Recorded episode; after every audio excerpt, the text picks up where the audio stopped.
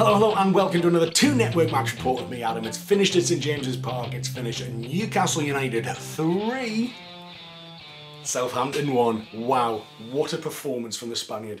Really, really came up trumps today. Like, we had an absolutely, I mean, absolute game of two halves. Full cliche there, but it, it we were dreadful second half. Very, I mean, all elements were really, really similar to the to the Crystal Palace match, where we sort of seemed to dominate and create loads of chances first half, but just completely got got overrun or just fell apart. You know, whatever the game plan was, just didn't go right in the second half. But we kept Southampton at bay, who again they're fighting for their lives as well. But it, it ultimately it puts us on 41 points, temporarily 12th in the league. Although I, I fully suspect that to change once people catch up to 35 games like we have.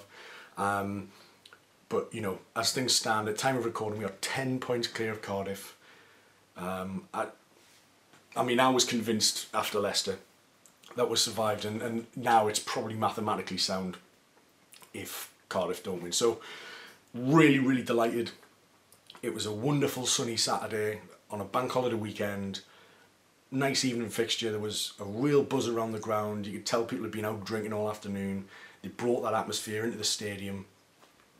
Um, and I thought it was just it was just a really really enjoyable afternoon. I mean, this like I say, the first half more than the second half. I mean, the second half was, as I said, it was pretty atrocious really, and we really lost control, having really dominated Southampton in that first that, that first half. And I mean, looking at the look at the team sheet, no real surprises at all. Um, three amigos up front, as you would expect.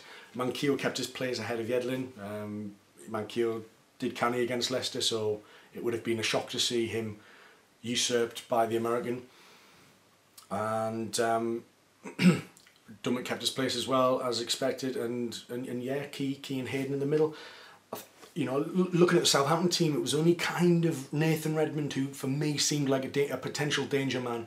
You know, you know, our defence was able to, you know, keep a clean sheet at the King Power against the likes of Vardy and, and Madison. Maddison, one of the highest chance creators in the league. The pace of Harvey Barnes, who scored today actually. Um, Demarai Gray, you know, they've got a great uh, dynamic forward line, and we managed to keep them at bay in, on their own back garden. So I was, you know, even despite that threat of Redmond, I was I was still very very convinced that we would do enough to to, to, to hold steady against the Southampton side, which had sort of had resurgent form under Hasenhüttl recently, but you know, big ask, big big ask to come up against our defence, um, and against, you know, 50 odd thousand raucous drunken Geordies on a, on a sunny bank holiday, you know, there was so much, there's so many positive vibes in that stadium. It was, it was really fantastic, really, really enjoyable. Um, but I mean, as much as Southampton were the ones who kind of take the game for the first sort of like five, ten minutes, they settled in quicker.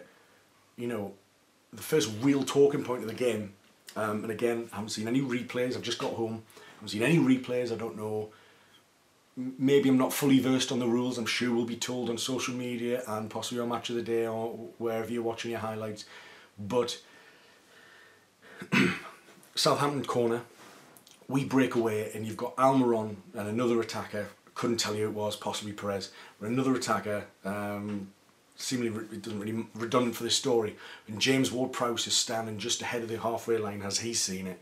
Um, and Almiron is breaking free, and obviously, you know, he's he, alongside Redmond, potentially Bertrand, you know, the fastest kid on the pitch, you know, and he's knocked it past past James Ward-Prowse. Now, James Ward-Prowse is a player I admire. I, th- I think he's fan- I think he's a fantastic footballer, great technique, great uh, free kick to, uh, and set piece deliverer, but again, I haven't seen a replay of this, but from from where I was sitting, he intentionally and very recklessly went out to just stop Almiron in his tracks at any cost.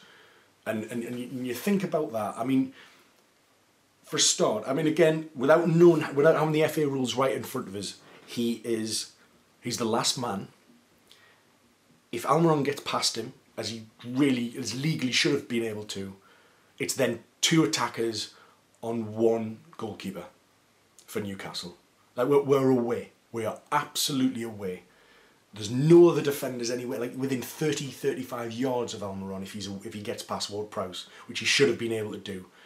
But for a, a, an unceremonious foul, which, to be honest, with, with, with Miguel Almiron running at that pace, at that velocity, and someone just coming into him intentionally, had no, had absolutely, it was so malicious. There was absolutely no intent to play that ball whatsoever. Wipes him out.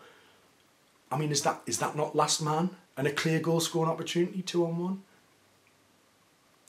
And the one being a goalkeeper, you know? And it's a yellow card. And, and I just, and I mean, the bench is losing their minds. Rafa's going ballistic. I think uh, Mikel Antia got sent to the stands because of, of his remonstration with the linesman.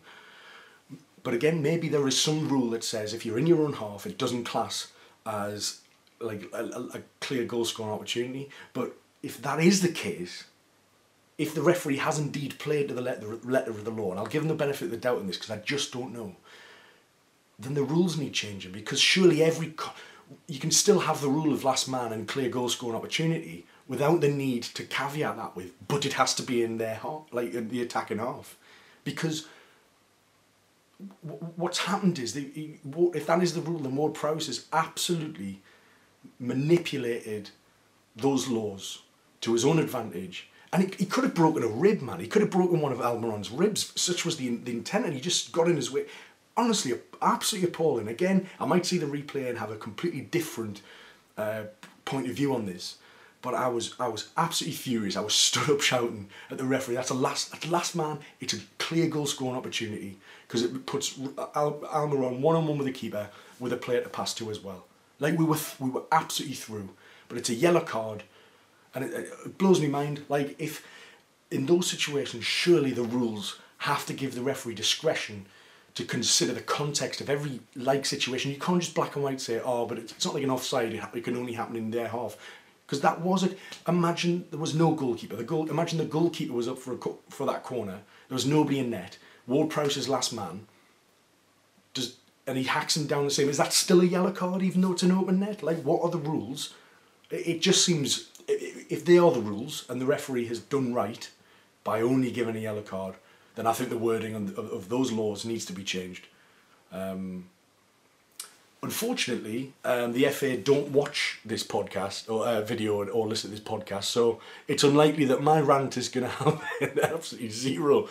In fact, it will have zero effect um, on any outcomes of FA law moving forward from this point. But it feels better to get off my chest, people. Do you agree? What do you think? Put it in your comments below. Tell me what you think, how you interpret it, how wrong am I to rant about it, because that's the letter of the law. But for me, it just it just seems daft. And from from that point onwards, it seemed to set a bit of a precedent. I mean, we, we particularly saw this in the second half. It set a culture of whereby like because the, that yellow card threshold was then so high, it was for something quite severe like the referee then kept his cards in his pockets for a lot of the game where I'm not saying like Southampton were very hacky, but they were a little bit hacky because they knew they could get away with it because they knew that if that was only a yellow card, then anything below that probably isn't yellow card. I mean, ultimately Almiron went off because he got a push in, eh, eh, eh, he got a push in the back and he was hacked from behind and and he, and he then he limped off and he, that might be a season over. I don't know. Schär somebody went in late on him, um, but I think it was, you know, maybe he pulled a hamstring. But again, this culture of, of, of, of, there not being a deterrent, uh, you know, in terms of like serious discipline, you know, serious discipline, uh, you know, repercussions for, for dangerous challenges and reckless challenges. That meant that Southampton did give us a bit of a kicking, and then Hayden went off, I believe, with a bit of a knock as well. So we've suffered there because the referee set a very dangerous precedent that didn't it didn't punish what I just thought was a blatant. It's just a red card, and it sh- and if it's not a red card by the letter of the FA law, it bloody should be, because Almiron could have he could have had a bust nose, broken nose, broken ribs, whatever. The sheer pace and velocity of him meant that if when he stops dead, that's gonna hurt. And like I say, this is coming from a Ward Prowse fan. I really like him, but that was cynical, and that had took into you know didn't. There was no regard for Almiron's safety.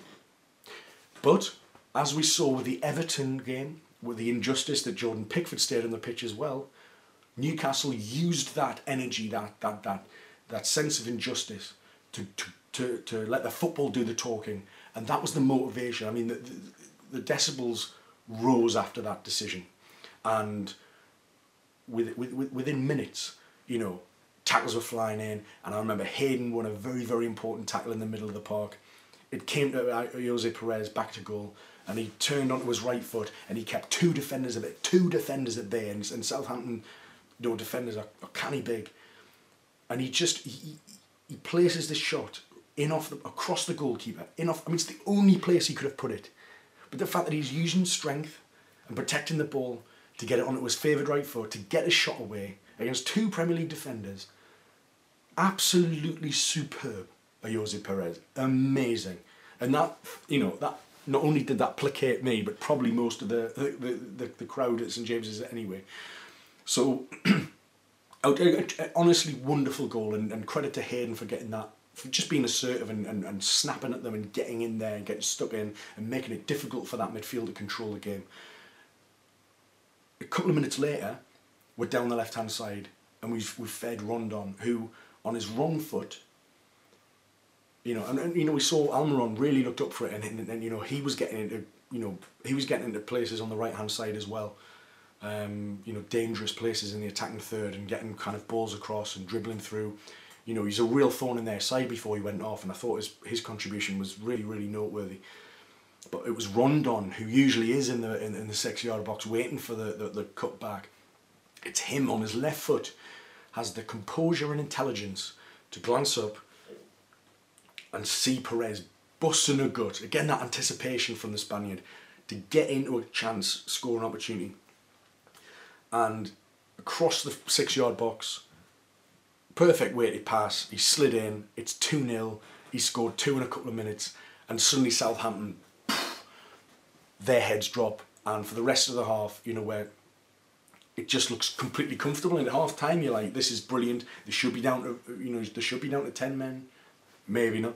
Um, but we were very, very much in control. It, it was similar to the Palace game, as I said, you know, for that first half, we were completely dominated. However, you know, and, and, and Southampton, I believe, like Palace at that time, at half time, hadn't had a shot on target yet.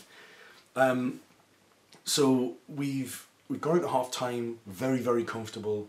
Still that sense of injustice, Rafa would have, you know, told him to keep it going, don't get complacent.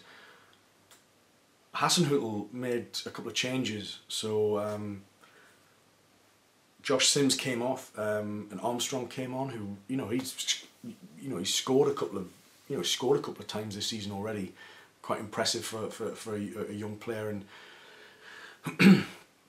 you know Danny Ings wasn't was kind of getting sort of bullied out by our defenders, but it was you know Redmond was the one who looked to be dangerous. They did have one sort of counter attack from a from you know misplaced pass from one of our players, where they got stuck under their feet and the, the, the play fizzled out. But there was suddenly there was there was a threat of three players sort of running away and and, and that something more meaningful could have could have come in that.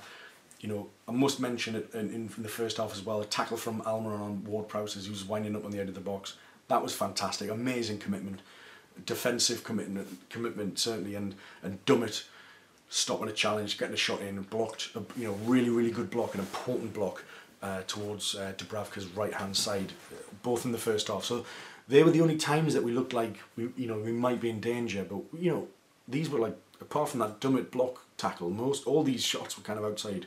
The chances were sort of outside the box, and for them it didn't really change, even though they came out, and, and as I said, um, Armstrong came on for Sims, but then I think it was Jack Stephens came off, and Lemina. So I think Jack Stephens is sort of, you know, he's usually a defender by trade. I think he was playing like a defensive midfielder um, position, but Lamine Lemina's more of a box to box. He's athletic, he's energetic, and he's he's got good strength, and for whatever reason, he seemed to be the difference. Now I remember in the three 0 last season, um, even though his missed volley then led to that brilliant counter-attacking team goal that Kennedy like tapped in at the, at the end at the back post. Lemina was one of their most impressive players, and I wondered, you know, he came on and made such a difference to them that you think, well, why why is he not starting? And maybe they came for a draw to sit back to soak up because you had Romeu and who's a holding midfielder, and then Jack Stephens who's really a centre back. So you kind of had this protection in front of the back four, but because of those those two goals in two minutes around the half hour mark, the, you know, they then brought. I guess it was a, a case of you know, a bit like Newcastle against Everton. Like we just we made some changes and just had to go for it, and we we were um, we were we were completely overrun by, and Lemina definitely definitely was the difference. And it was Lemina's ability to breach those lines and get in behind Ki and Hayden that really started to cause us trouble. And you know he was he was bursting through those lines and he was he was just making life very very difficult for us. He was he was asking questions and he was he was constant source of you know, um, frustra- you know, constant sort of niggle, a thorn in the side of our team that had previously been un- under control, certainly in the middle of the park. But it meant that you know he was breaching those lines, he was getting in behind, and and, and causing problems. And absolutely, it was a counter attack. You know, we start we we because Southampton started that second half so comfortably and so on the front foot that we stopped. Like you know, we, we were panicking at the back. We were completely panicking. We were we were you know you know, we were, you know, skewing balls off the, you know, off the side of our foot. We were heading them, you know, headers that just went straight up in the air. Like we weren't clearing our lines, we weren't getting the ball down, and we weren't playing the attractive football and confident football, and you know, just, you know, we weren't as reliable as we had been in the first half. It was it, we it was like two completely different football teams had come out, and Lemina seemed to be like the, the key difference maker. So you know, because of that, you know, he was because he was roaming and moving a lot, I don't think we really knew who was picking him up. And he ended up managing to stroke, you know, their goal past past Dubravka because of a counter attack that had then gone through, you know, to him to the edge of the box. Like I said, we'd only been limited to, to, to shots outside the box rather than inside the box, but we um, we, we, we couldn't stop this. We couldn't stop his goal going in. It got played to him um, on the edge of the box. He opened up his body and he just sort of swept it past Dubravka. There was nobody around him and it was really, really poor. And I think that was around the hour mark. And suddenly, what seemed like a very, very comfortable 2 0 at half time was suddenly 2 1. We hadn't had a. We hadn't, we, I don't think we had the ball in the in, in their half, and they're attacking. In our attacking third, all that sort of first, second half up to that point, and suddenly we're kind of in trouble. So not only were we kind of under the caution in terms of just like not having any kind of control in that game. Was suffering from injuries, obviously, as I said. Sort of Atsu came on for Almiron. Um, you know, Hayden went off with a knock, um, replaced by Diame. And it was, I think, the Diame substitution that ultimately nullified that threat of Lemina who had been left so exposed to be able to just, you know, stroke that home for a consolation as it turned out to be. But it could have been a game changing moment. But Diame just bulked up our midfield, um, added some you know some protection in front of our you know back back back line, and Lemina sort of found himself out on the left wing, more often than not trying to find the space because Diame was in there, and sort of getting all up in his business really. Um, so that was a real masterstroke stroke from Benitez that sort of nullified what had been a you know bit of a masterstroke, if not maybe too little too late from Hasenhüttl, but you know the idea was there. Um, and he's a, he's a great player, Lemina. I, I, I, twice I've seen him, both on the losing sides to three goals, but the last two seasons. But he's he's definitely definitely impressed me, Lemina. Um, he just looked a cut above, and Shane Long came on for them, and you're thinking, ah, Shane Long's always one of those players that just seems to score against Newcastle. He always seems to perform against us. You know, he'll score six goals all season, and two of them would be against us. You know, it was one of those kind of players, A bit of like a Le Fondre or a Lewis Boa Morte or Victor Anichebe. You know, those kind of players that are just very average. Cameron Jerome, really, really average players that, that that seem to just excel against us for, for no logical reason whatsoever. But they just we, we kept them at bay for just about long enough, and it was only like the last ten 15 minutes. Obviously, Fernandez, Federico Fernandez came on for, for Schär, but it was only like the last sort of 10 15 minutes that we sort of tried to get a bit more of a stranglehold on that second half, which we, we'd been completely losing for the, you know the first half an hour of it anyway.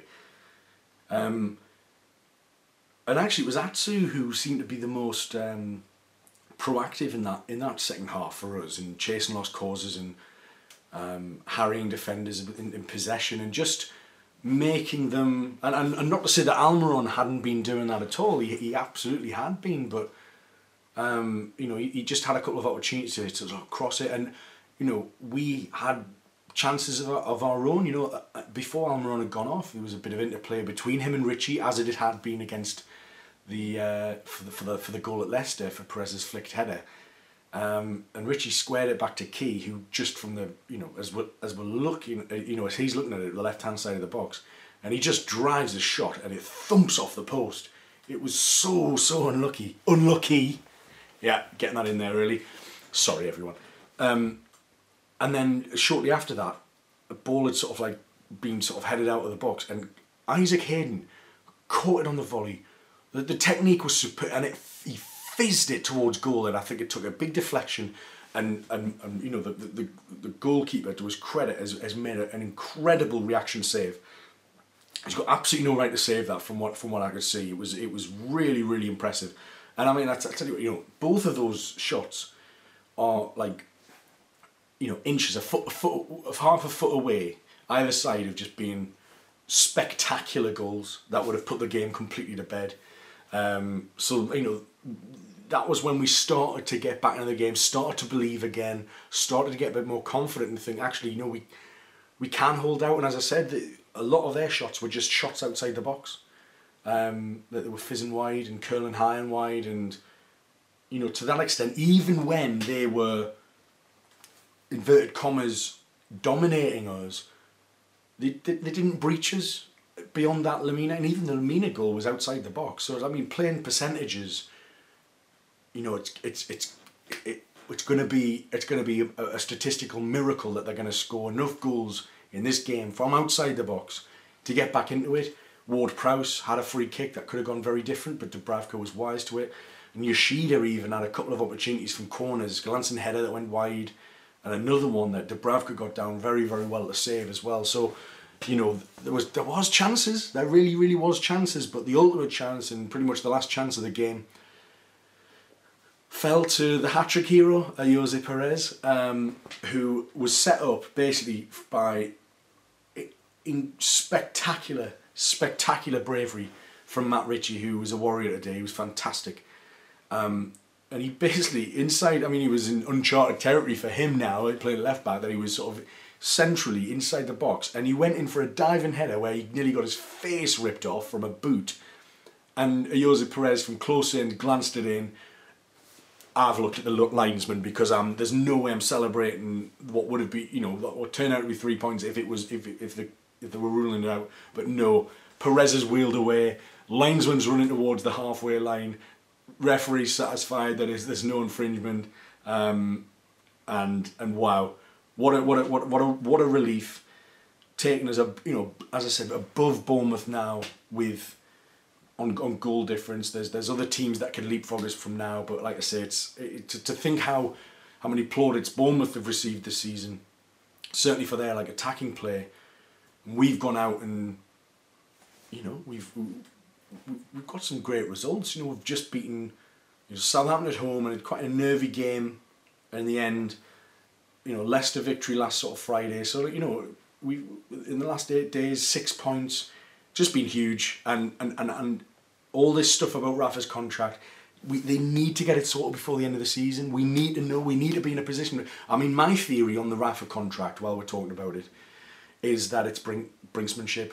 So the, think about the way we do transfers. Think about how we, we waited till like the last few days before sign, signing Almiron to try and drive the price down and get the very best deal. I don't doubt that we're trying to do the same with Rafa. We're trying to get the very best deal for them, not necessarily Rafa the club or the fans, but I think it's brinksmanship because they know how much Rafa wants to stay the support today was was serenading um, Rafa again. Rafa Benitez, we want you to stay. Shouting his name for large portions of the game, rightly so. You know, he's he's doing absolutely magnificent things um, at, at, at this football club, and you know, to, the, the amount of points that we've received. Um, you know, um, and Daniel Storey, um, you know, podcaster and, and writer that I, I respect greatly. He said the only teams to have taken more Premier League points since the beginning of November than Newcastle will be Man City, Liverpool, Tottenham, Arsenal, Man United, and Chelsea. Best of the rest. That puts us seventh in the form table um, since the beginning of November. So minus that terrible start that we had, which I attribute to Rafa not even getting the players. You know, if you think Rondon didn't really start, Rondon pretty much missed the first third of the season because he wasn't fit, he wasn't ready. You know, Rafa wanted him before the World Cup. It's important. It's it's not only important that Rafa gets, you know, the money. Or it's not. It's not about how much he gets. It's about knowing in advance what he has to work with who's going to sign it off, who gets the green light, because he was supposed to have transfer autonomy and he hasn't yet. He has to always ask, and you know, this is why previous deals have gone down the pan, other clubs have swooped in because we've dragged our heels as a club. Again, it's this brinksmanship that just doesn't work. You end up losing players for it. It doesn't work. This is why the hierarchy don't understand football. They're not football people. Lee Charnley is not a football person. Mike Ashley is not a football person we need players. We need sorry. We need people in the board room who understand the game and need to understand that getting Rondon in before the World Cup means that Rafa can get him up to speed on his tactics, can get him match fit, rather than being in West Brom purgatory as he was, because they didn't know whether to play him in pre-season because they probably suspected he wasn't going to be playing. So why would they? So he had a stuttered pre-season and that affected us. And, and you know, in terms of Rondon, how important he's been since he's been in the side, absolutely invaluable. These are the margins and these are the decisions that have, that have cost us. But Rafa Benitez, his genius, papers over the cracks once again. Now, it, there's going to have to be an end point here that either he gets told he's not, he's told the club what he, what he, what he wants, but he's yet to get a response on it. This is like a month later. I mean, this is absolute survival now. So let's get Rafa's contract sorted. Let's know. Let's have a plan for this. Rafa always has a plan, transfer wise. He has to line up deals, not knowing if the club's even going to sanction them. And guess what? Most of them, they don't. It's a complete waste of time and energy and effort that he's trying to do the very best for this football club, but the board just don't want to play. They, don't want to play ball. So that's that's the predicament we're in. We need him to have the assurances that he knows. I think he'll stay, but I think it'll be brinksmanship. You'll leave everyone sweating this is Mike Ashley I'm talking about, uh, and it'll just again it'll not be done the easy way. But let's see what happens. Let's see how it unfolds. For now, let's enjoy a bank holiday weekend win at home in the sunshine at St James's Park. A Ayoze Perez hat trick. I believe is first for the club. I might be proven wrong there as well. I've drank a lot of alcohol today. Um, and just just fantastic. Delighted for him.